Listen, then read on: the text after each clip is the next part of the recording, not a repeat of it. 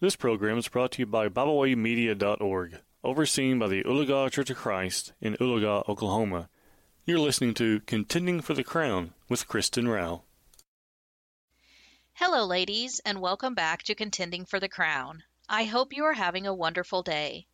Today we are continuing our study on how to be a soldier of Christ, and today is our second to last lesson in this study. I hope you have been enjoying and learning from these lessons as much as I have.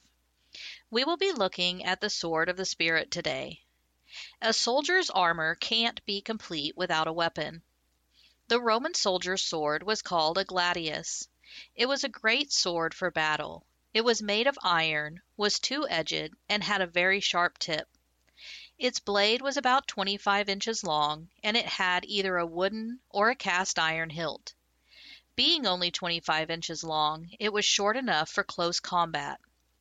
It was great for battle because when used by a skilled soldier, it was quick and effective.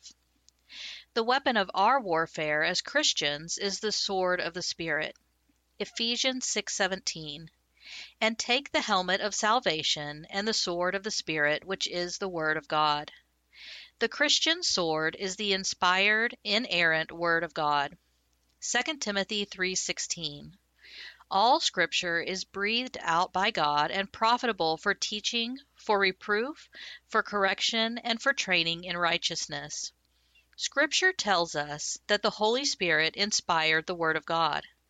2 Peter 1:20 and 21 Knowing this first of all, that no prophecy of Scripture comes from someone's own interpretation. For no prophecy was ever produced by the will of man, but men spoke from God as they were carried along by the Holy Spirit. 2 Samuel 23:2 The Spirit of the Lord speaks by me, his word is on my tongue. When we look at the sword of the Spirit compared with the rest of the armor of God, we realize that the sword is based in offense, while the other pieces are based in defense. Why is this important to note? Offense is all about winning, while defense just tries to keep the other team from winning. We use the sword or the Bible to actively fight against Satan. After we wield our sword, then we move in. How does the sword help us attack Satan? Firstly, we use the Word of God to boldly proclaim the truth. Ephesians 6 19 through 20 and also for me that words may be given to me in opening my mouth boldly to proclaim the mystery of the gospel, for which I am an ambassador in chains, that I may declare it boldly as I ought to speak. 1 Thessalonians 2 2 But though we had already suffered and been shamefully treated at Philippi, as you know, we had boldness in our God to declare to you the gospel of God in the midst of much conflict. Secondly, we can take what we know and teach those who we think are unreachable.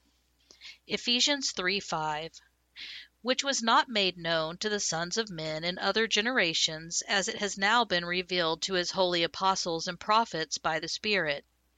Hebrews 4:12 For the word of God is living and active, sharper than any two-edged sword, piercing to the division of soul and of spirit, of joints and of marrow, and discerning the thoughts and intentions of the heart. Lastly, the sword allows us to destroy the lies of Satan that we so often get tangled up in. 2 Corinthians 10 4 through 6. For the weapons of our warfare are not of the flesh, but have divine power to destroy strongholds. We destroy arguments and every lofty opinion raised against the knowledge of God, and take every thought captive to obey Christ, being ready to punish every disobedience when your obedience is complete. Let us be sure to have our sword ready for every attack Satan brings on. Join me again next week as we finish up our study. Until then, remember to always and in every way be contending for the crown. Thank you for listening today. We hope you enjoyed this program. You can find out more about BibleWay Media by visiting us at BibleWayMedia.org. You can also find us on Facebook, Twitter, and Instagram. And we encourage you to please share this program, to like it on social media. Thank you for being with us today.